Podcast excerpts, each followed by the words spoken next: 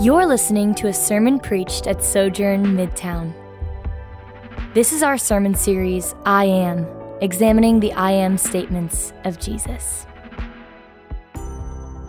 Peace be with you. Today's scripture reading comes from John 10 11 through 18. Hear the word of the Lord. I am the good shepherd. The good shepherd lays down his life for the sheep. The hired hand, since he is not the shepherd and doesn't own the sheep, leaves them and runs away when he sees a wolf coming. The wolf then snatches and scatters them. This happens because he is a hired hand and doesn't care about the sheep. I am the good shepherd. I know my own, and my own know me. Just as the Father knows me, and I know the Father, I lay down my life for the sheep. But I have other sheep that are not from this sheep pen. I must bring them also, and they will listen to my voice. Then there will be one flock, one shepherd. This is why the Father loves me, because I lay down my life so that I may take it up again. No one takes it from me, but I lay it down on my own. I have the right to lay it down, and I have the right to take it up again. I have received this command from my Father. This is the word of the Lord. You may be seated. Peace be with you. I'm so glad to be with you this morning. My name is Drew Morgan. I'm one of the pastors here, and I'm honored, humbled that I get to bring the word this morning. Uh, let's pray and ask for God's blessing and grace. Gracious God, thank you that we can worship you in spirit and in truth together this morning. Your word is alive and active, and we count on it. So I pray, God, that as we dive into it, that you would edify your church and enrich our lives in you, that we would leave encouraged resting in the fact, Lord, that you are shepherd and knowing, Lord, that you care for us. In Jesus' name we pray. Amen. I'm going to tell you a hilarious and tragic story. William Hull was a politician and he was a, a military leader in the War of 1812. And Hull uh, left for Detroit and they give him 2,500 men, along with children and women, to go and establish this fort and to uh, pursue their mission, which was to take land north and to move into Canada. So, so they go, they establish themselves, they're doing well, the fort is established, and he gets his marching orders to start moving into Canada where the British soldiers are. They want to take land because land is valuable. They also want to recruit the British uh, villages and soldiers to abandon their, their um, affiliation with Britain, and they want to bring them over back uh, to join the rebel cause. And so uh, they march out, uh, and they immediately get hit with resistance because obviously the British people want to stay British. And so they're moving there, they hit resistance, and not even a month later, they turn around and they're heading back to Detroit. They have failed their mission and they, they were only gone a month. And for us, maybe a month seems kind of like a long time for, for one job, right? But it probably took them two weeks to get to where they were going, maybe a week of work, and then a week they were heading back. So they utterly failed and had an embarrassingly short stint in their initial, in their initial mission. But you don't get your story told 200 years later if your story gets better, right? So it gets worse for Hull. Only seven days after their return, the British soldiers essentially followed them home with their tail between their legs and said, I think, I think we can take those guys. So they, they come up. Isaac Brock is the leader of this group, and he writes a letter to Hull. And he essentially says, We have more men than you do. Surrender, or we're coming up there. He had less than half of the men that Hull did. And so this is, this is a full on bluff. Hull hits him back with a sounds good, and the battle's over before it even begins. Here's the kicker not only was Hull an incompetent military leader and strategist, he also proves that his highest priority is his own well being. In his surrender, Hull argue he wants two things in order to be surrendered. He wants one, he wants to be treated as a guest of the crown rather than a prisoner of war. And two, he wants to have warm sleeping quarters. Okay, and the British are like, yeah, sure. So they take him over. Um, they are in captivity for about two years. Hull's kind of living it up while his men are prisoners of war. Unfortunately for Hull, the Americans did pretty well in the War of 1812, uh, and they captured them back. And so Hull and his men are then marched back to D.C. as, a, as a, almost a victorious. But I imagine the, the walk between Hull and his men was a pretty awkward 500 mile walk, right? So Hull proved himself to be a selfish leader. And this story doesn't have all that much to do with John chapter 10, except he proves he is self seeking, cowardly, and worst of all, he cares nothing for his flock. We're continuing to dive into the I am statements of Jesus. In our text this morning, Jesus proclaims himself to be the Good Shepherd. A theme that has been emerging in the series for me is that Jesus uh, is making proclamations of himself as the primary fulfillment for hum- every man's deepest need and our heart's deepest longings. Jesus is proclaiming himself as the satisfaction for those things. And he is nothing like William Hull. Y'all pray the ghost of William Hull doesn't haunt me for roasting him in front of all y'all. You've probably experienced shepherds like Jesus describes in the passage as hired hands, right? These, these hired hands are they're self-seeking, they're unwilling to do what it takes to care for the flock. They're just, they're just there for the money, right? And whenever the risk comes up, the danger comes, they're out of there, right? They're like, not my sheep, not my problem. They're, they're gone. Jesus is saying here, essentially, I am not like the hired hands. I am the true shepherd, and I am the true owner of this flock. And these sheep, their protection and their well being are important to me. That is what Jesus wants us to take away from this. We'll talk more about what his shepherding is going to actually look like, but in order to grasp the grandioseness of his proclamation here, is that we need to understand the context of what he is speaking to. Most of us have experienced the hurt and fallout of a selfish leader, right? Or someone that takes advantage of those under their leadership. It's hard to even describe just, just how destructive of an experience that is of having a leader over you exploit you. You're not able to see yourself clearly. You're not able to see God clearly. Right? That, that is a destructive experience. And it's a challenge for every human being that's ever lived. And God knows this. And, sh- and, and Christ is, is coming on the scene as an answer, fulfillment for those, those hurts and those longings. In Ezekiel 34, there's a prophesy, prophecy about the shepherds of Israel.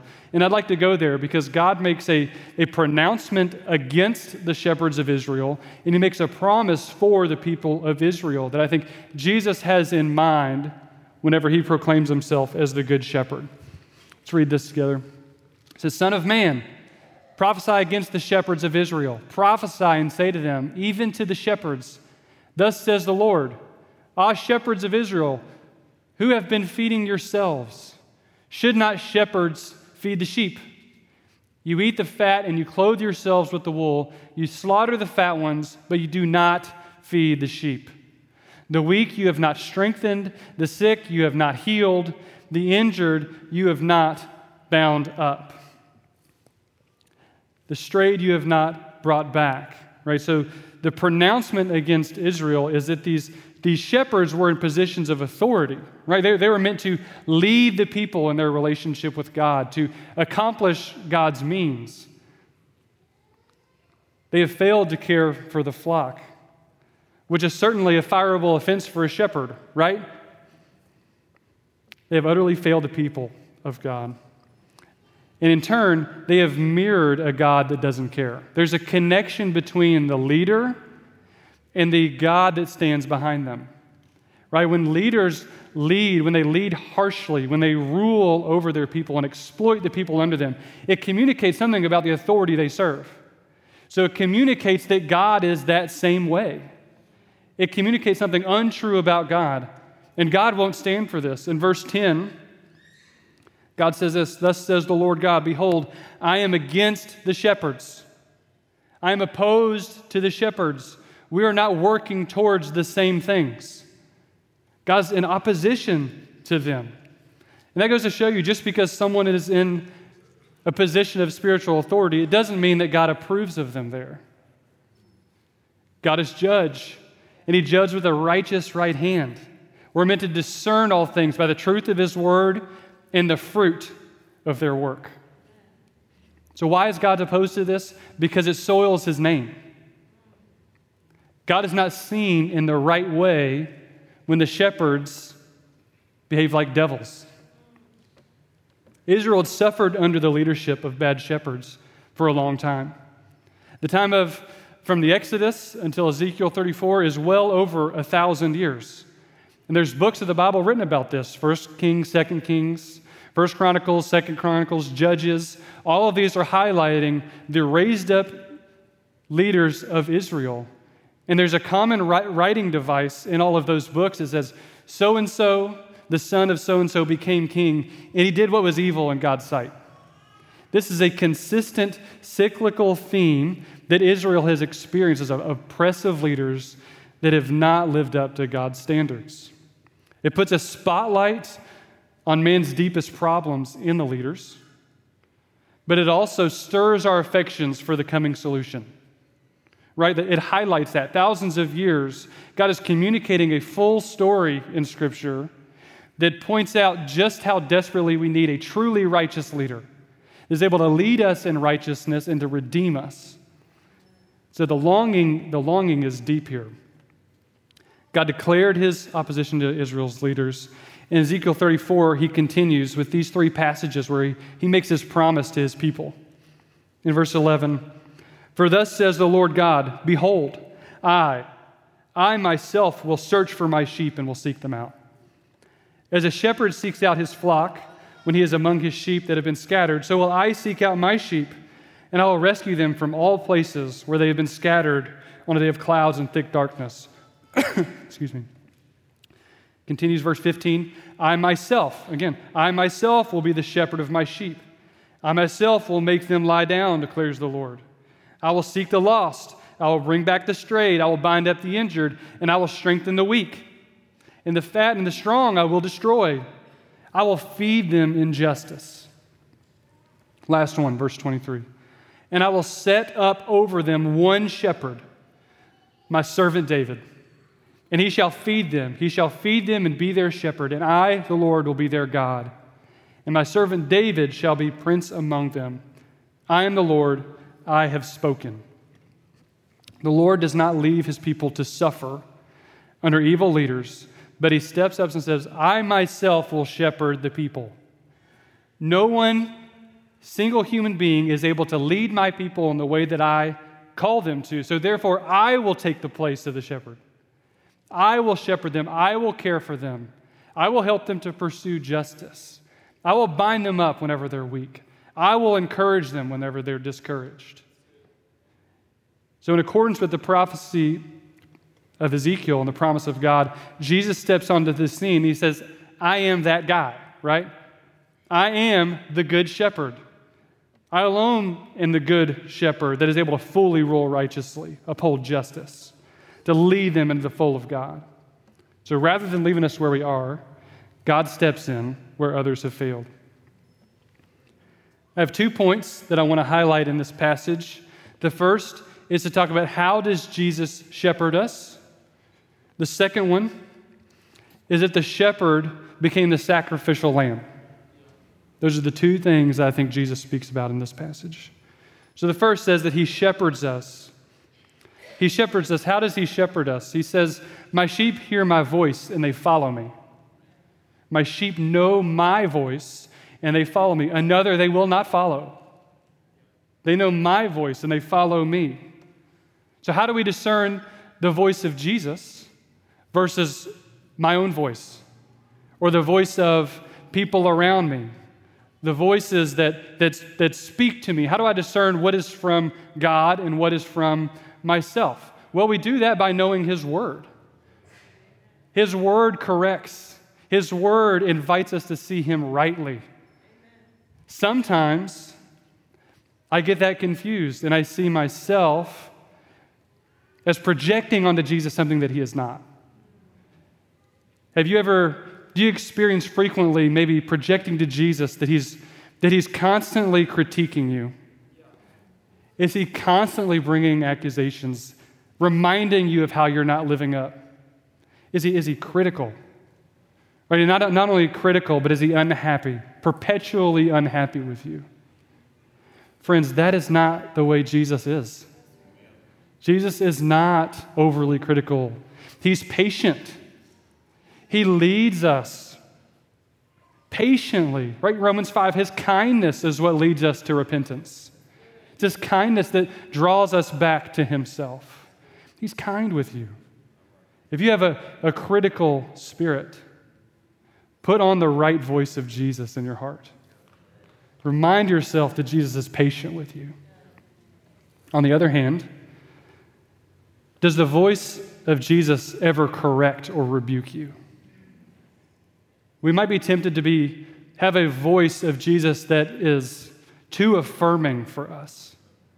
Does he affirm us in our sin? Or when we do sin, does he say, That's sin, but I kind of understand why you did that? Right? A too affirming spirit is also not the voice of Jesus. Sometimes the shepherd corrects and rebukes and draws back and invites us to repent, to turn from our sin. And because Jesus, as the shepherd, takes serious our holiness, he wants us to be holy. He wants us to be righteous. He takes sin seriously. So, whatever the voice that you have in your heart of Jesus, the word corrects. So read his word, abide in his word, allow the word to minister to you, that then you will be confident in how Jesus truly deals with you in reality. In reality, he's patient with you. But in reality, he won't allow you to stay where you are. It's his kindness, his patience, his love for us. Allow that to sink deep in your heart. Because we all, we all struggle with that. We know how Jesus is, but we envision him like us or like other leaders in our life. But Jesus is kind and patient with us, leading us in a gentle and lowly heart. Time in the Word helps us to know how He shepherds us in various situations. The way He handles the woman at the well versus the way He handles the Pharisees are different. Right? The way he handles us in our sin versus whenever we are in despair are different. All of them are kind, all of them are love. Second way that Jesus shepherds us is that he protects us against danger. Right in the parable that Jesus is talking about, he talks about the wolves that come and scatter. Or like Pastor Jason last week preached, the enemy comes to steal, kill, and destroy. Right? These wolves are coming and they're dangerous. The selfish leaders do not meet that need, but Jesus does. Right? For example, Psalm 46 1 God is our refuge and strength, a very present help in times of trouble. That's right. He does not flee in the face of trouble, but seeks to meet it. There's danger in our sin, but these wolves, I think, represent false teachers, false messages, false gospels right? They're coming to scatter the sheep. They're trying to undo what God has done, right? God has gathered the flock, He's caring, He's protecting. But these wolves are trying to usurp that. So they're false teachers. They're trying to, to invite us to see something other than Jesus as being worthwhile. But Christ is our shepherd, He does not leave us in that. But with every false message, every false teacher, presents what I would call a false refuge. Right? Christ is our refuge and strength. A false message presents a false refuge. Wolves love when pigs, when pigs make their houses out of sticks and straw, right? These false refuges are what we, we think we will find safety and security in them. We think that they protect. We think that they answer our deepest needs, but they're false. They're made, they're made of straw. In Isaiah 30, God, God corrects Israel again in this. He said, Ah, stubborn children, declares the Lord, who carry out a plan, but not mine, who make an alliance, but not of my spirit, that they may add sin to sin, who set out to go down to Egypt without asking for my direction, to take refuge in the protection of Pharaoh, and to seek shelter in the shadow of Egypt. Right? Egypt is opposed to the things of Israel. Right? But when Israel comes under attack, Israel's tempted to go to, go to Egypt for protection, for guidance. And they do so without, without consulting God and without faith or trust that God will protect them, right? So it's a false refuge. It is not safe like the presence and shepherding of Jesus is. What are the false refuges that continue to pop up in your life? Because when anxiety hits, when danger comes, when questions come, we, we try to find places of refuge to deal with that. These can, be, these can be bad things, these can also be good things. Of places that we think will satisfy, we think that they will help us. But they're actually taking the place of where Jesus is meant to provide. Jesus provides our true refuge, and whenever we go to something else, we're forfeiting Christ's protection in that, and we get hurt. So, what is a false refuge that you frequently run to? For me, I found refuge in substances for a long time, in which I felt the burdens of the world in insecurity, right, in anxiety, in boredom. I wanted to find freedom and refuge from those things, and I had something that I thought fixed it. But God did not leave me in that, but He corrected me. Right? He allowed me to see that these things ultimately will collapse upon me, but that Christ is the mighty fortress. He does not collapse, He does not leave me in that. He's safe and secure. And so, as He rebuked and corrected, I found what I was looking for. I invite you all to experience that. The true refuge is only found in Christ. Everything else is sinking sand, right? Begin to cast off these false refuges with a, a simple confession. Right? It takes time to put on Christ. It takes time to put on a refuge, but make a confession that I will no longer seek what these false refuges promise from it, but I'll go to the source. I'm going to go to Christ for my safety and security. Only Christ frees me from myself. Go to the true refuge. He's safe and secure. He does not flee when danger comes like everything else. The Lord meets us in that. He's true security. Now, when Jesus says, I am the good shepherd, Jesus is making no small statement about himself, right? He's making a massive one. He is the fulfillment of Ezekiel 34. He's the one true king and shepherd of Israel. And the Jews that Jesus is speaking to know the promises of God. They know the Old Testament. They know God has promised a redeemer, a coming shepherd, right? The one that comes from the lineage of David. They know this is coming. They want this leader to come. They want to uh, bring back purity to the Jewish way of life. They want to reestablish their borders. They want to bring prosperity to their theocratic country. But Jesus is the good shepherd and he's doing a new thing. Or they had reason to believe that, right? Like, I mean, God had given them the land of Israel out of Exodus. He had raised up leaders to go on conquest.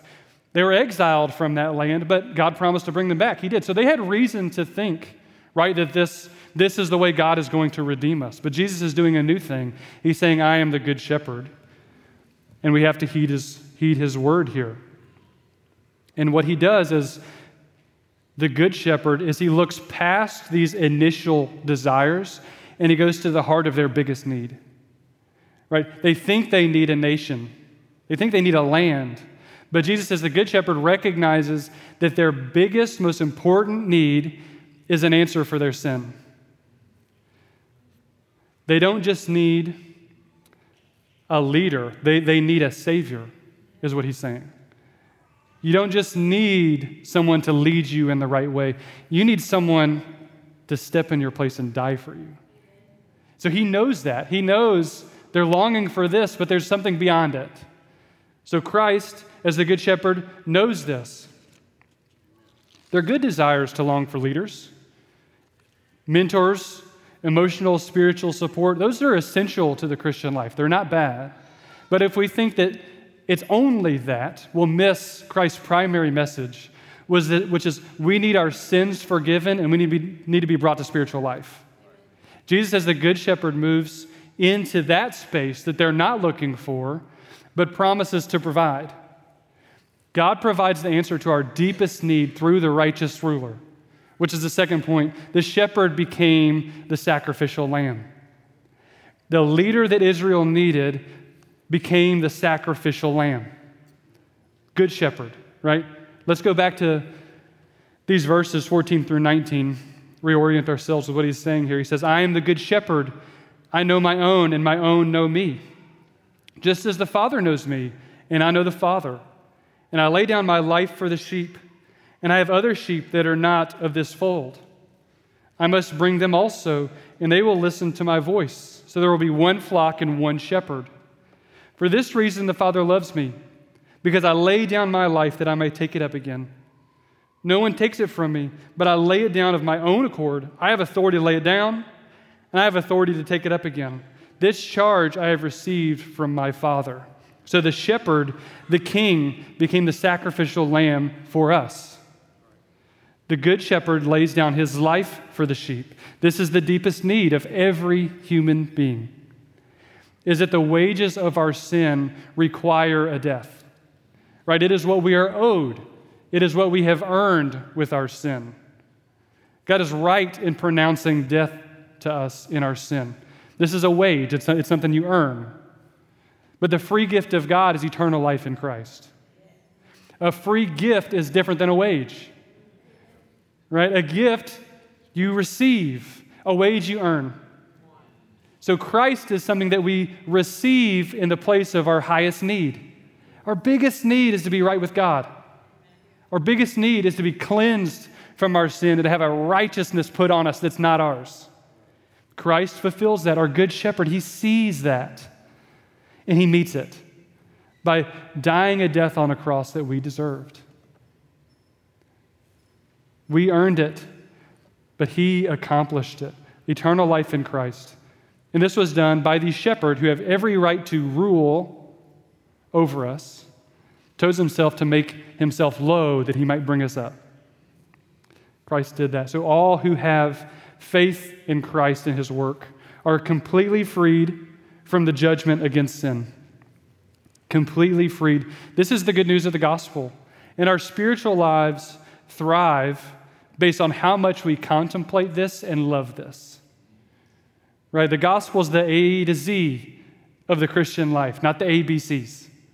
And so, whenever we have the A to Z's working out, God redeems us and grows us in it. That the cross becomes more important to us, not less as we grow. Right? Is the cross getting bigger in your heart?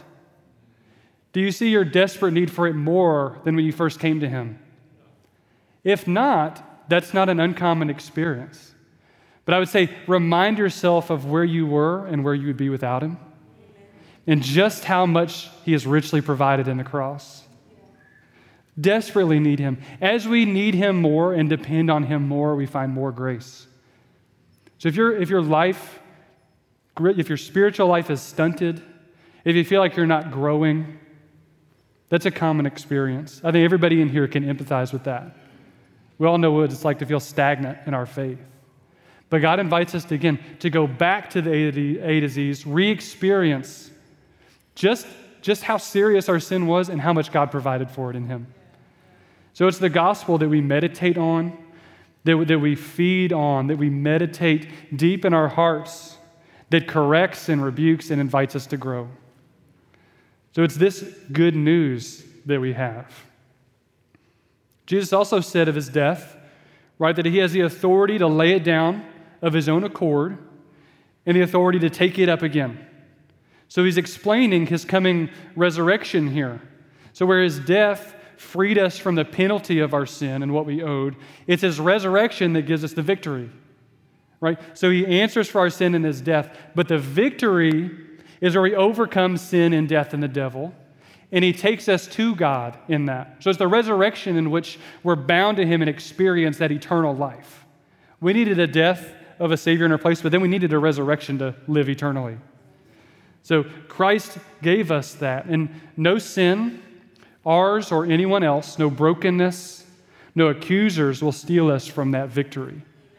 If we're bound to Him, we will experience His eternal life. When I say bound, what I mean is the, reality of being united with Jesus, united with Christ. Right? We're united in Him in that it's an intimate relationship, is the first step. When we have faith in Jesus, we're bound to Him with an, an unseparable relationship. That faith puts us in Him. Right? Imagine the, the cleft of the rock in which God put Moses and he saw God's backside walk by. Christ is that rock. We're, we're in him. And that that rock is secure. That when we're in it, we're able to see God and not die. We're able to experience God in his fullness because of our freedom in him. So we're united in him. So the first part of being united with Christ is that intimate relationship. The second is that we participate in him. We participate in his unfolding kingdom and plan. Right? So if we're united with Jesus, Jesus isn't done yet, right? People are coming to faith. People are being brought into the flock of God. We participate in that as we're united in him.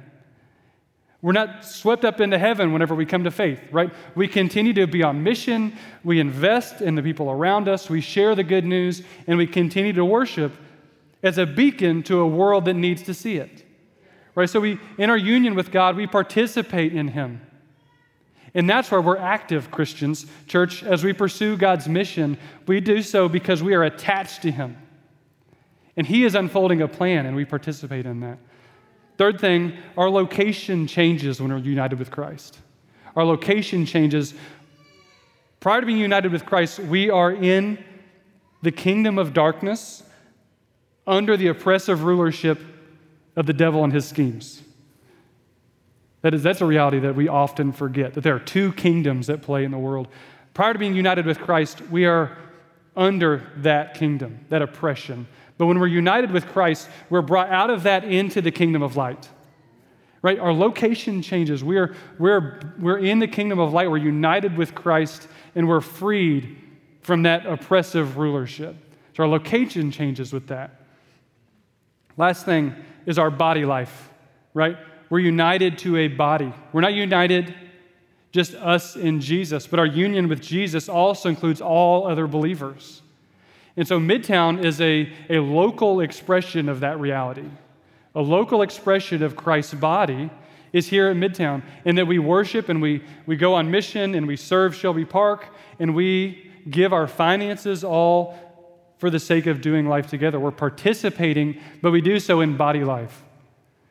And what a beautiful picture it is to see everyone here knowing that we are united with Christ together. And so when we corporately worship, we do so as brothers and sisters, right? That, that's how we see ourselves as one, right? We're one in Christ, one body, one flock, one shepherd. We'll say when it comes to shepherding, is that shepherds are meant to mirror God, right? And at Sojourn, we, we long for our pastors, our leaders, we are under shepherds under his primary shepherding. Right? Christ is the head of the church, the true shepherd. Everything that we do is under his lordship and leadership. And so we long that we would be godly in that and that we would follow after him, right? That we wouldn't go somewhere without his direction, but that we would do so from a heart of wanting to follow where He is leading us. So we're united with Christ. Greg Beale said this quote All that happens to Christ in His resurrection and ascension will happen to us. I read that and I needed to take a nap and then think on it for a minute. Because imagine that all that happened to Christ will happen to us in our ascension. Christ ascended and he went into the heavens and is seated next to the Father, like resting seated next to the Father. And if we're united with Jesus, he's taking us with him. So we, are, have, we have full access to God in Jesus. That is the most groundbreaking, life changing reality. And Jesus, he, he resurrected from the dead. It's different than Lazarus. Lazarus was raised from the dead, but he was the most unlucky man in the world because he died twice, right? Jesus is eternally alive. Not like Lazarus, but he permanently. And so, whenever we're united to him after our death, we will be eternally alive with him, never to die again. So, all that Jesus has accomplished in that is applied to us. And it's because he is our good shepherd. And we're in his flock, and he cares for us, and he will bring us into prosperity.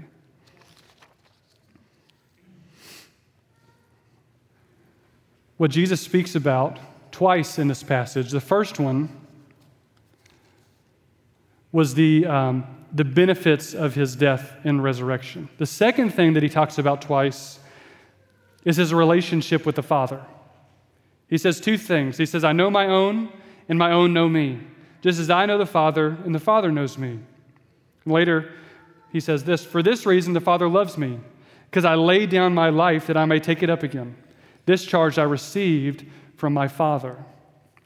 So Jesus is claiming an extraordinary relationship with God that is not normative to here, right? He's claiming, I have a father son relationship with God. He also has a plan, and I'm essential, and I'm an essential part of it. Or that's not a normal thing to say. That's, that's an outlandish claim, right? But Jesus grounds his relationship with the Father in his resurrection.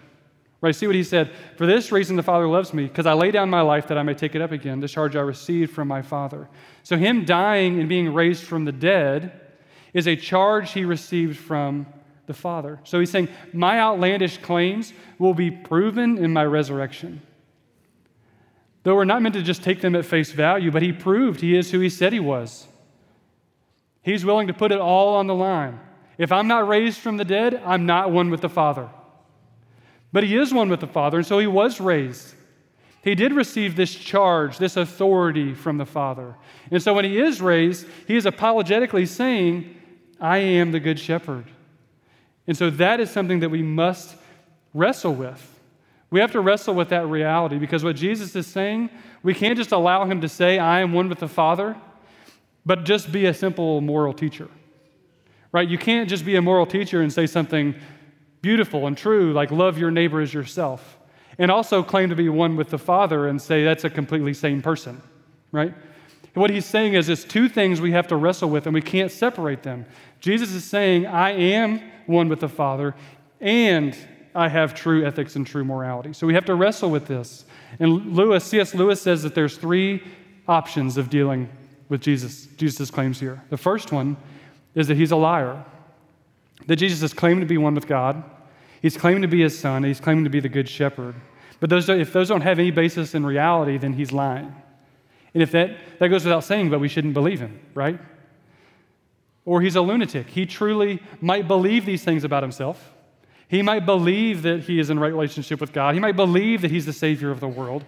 But again, if those don't have any basis in reality, he's not to be believed. He's not the way of salvation.